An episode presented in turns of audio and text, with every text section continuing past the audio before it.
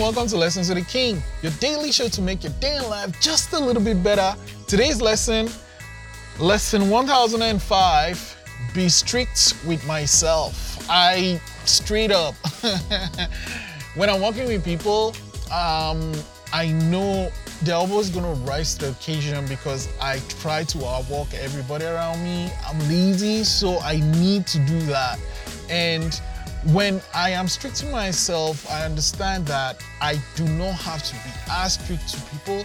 Being strict with myself gives me space to be more forgiving of people. Like, okay, in this situation, what could I have done better? It isn't about the person, it is about me. And in this situation, what could I have done better? Being strict with myself makes me learn, makes me grow, and being strict with myself makes me a better person. Uh, it can be difficult though. From 1005, in what ways am I strict to myself? Oof, I'm not going to share. Uh, lesson 1005, be strict to myself. I'll see you tomorrow.